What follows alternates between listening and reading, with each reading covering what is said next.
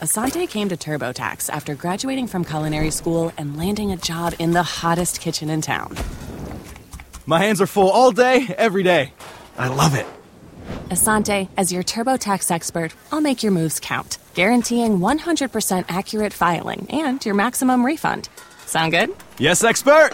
Switch to Intuit TurboTax and make your moves count. See guarantee details at turbotax.com slash guarantees. Experts only available with TurboTax Live.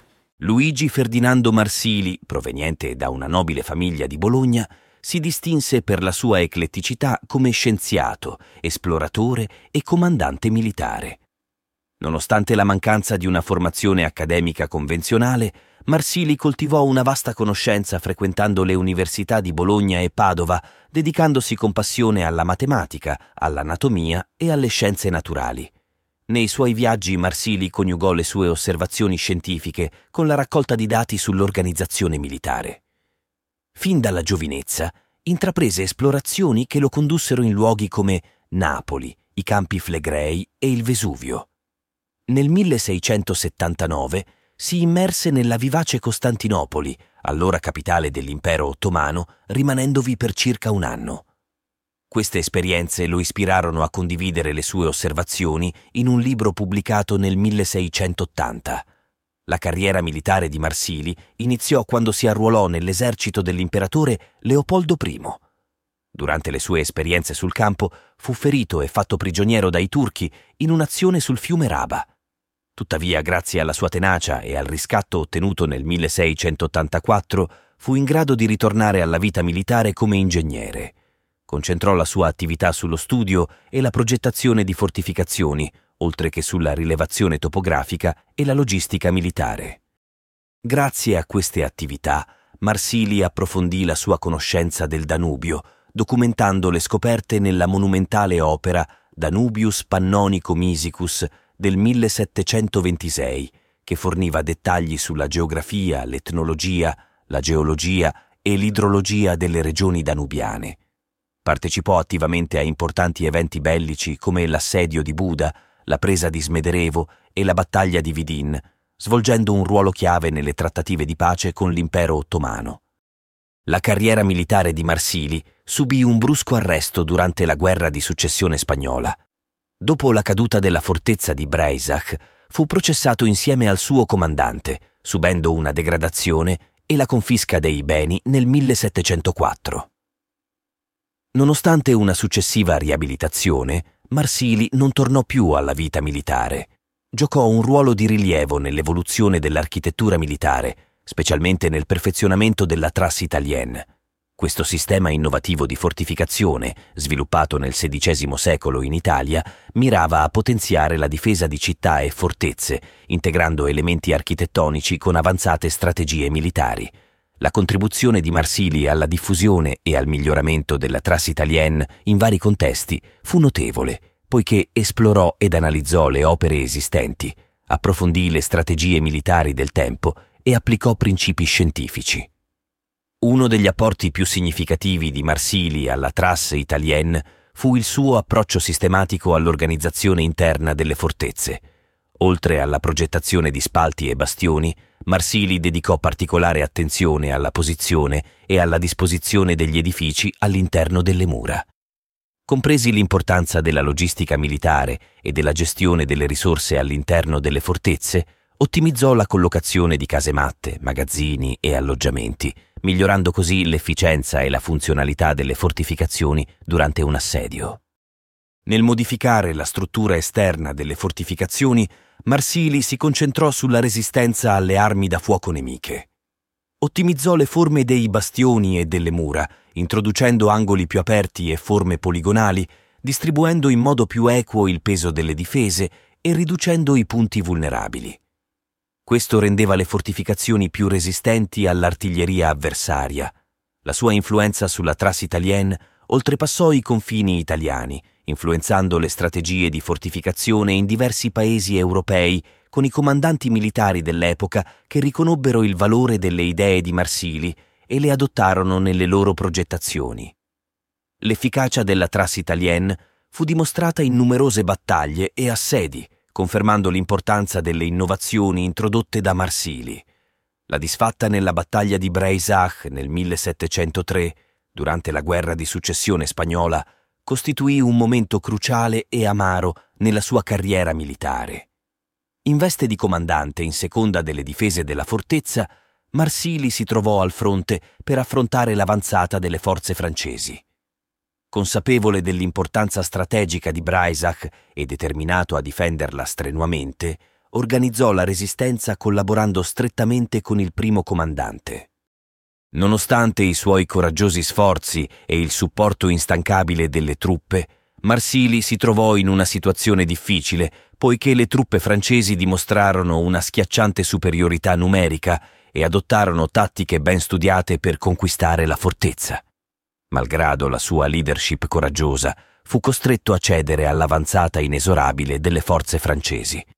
Breisach cadde quindi nelle mani del nemico, rappresentando una sconfitta significativa per Marsili e il suo esercito. L'esito finale della battaglia fu una vittoria decisiva per le forze francesi di Villars, consolidando il loro controllo strategico sulla regione. Per Marsili, questa sconfitta rappresentò un duro colpo sia dal punto di vista militare che personale.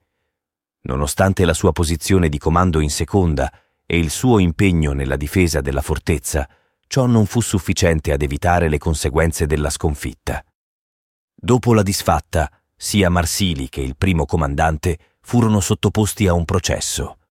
Mentre il primo comandante fu condannato a morte e giustiziato, a Marsili fu risparmiata la vita, ma subì comunque gravi conseguenze. Venne radiato dall'esercito, privato del suo rango e dei privilegi militari, con i suoi beni confiscati. In un ultimo atto di disonore, la sua spada fu spezzata.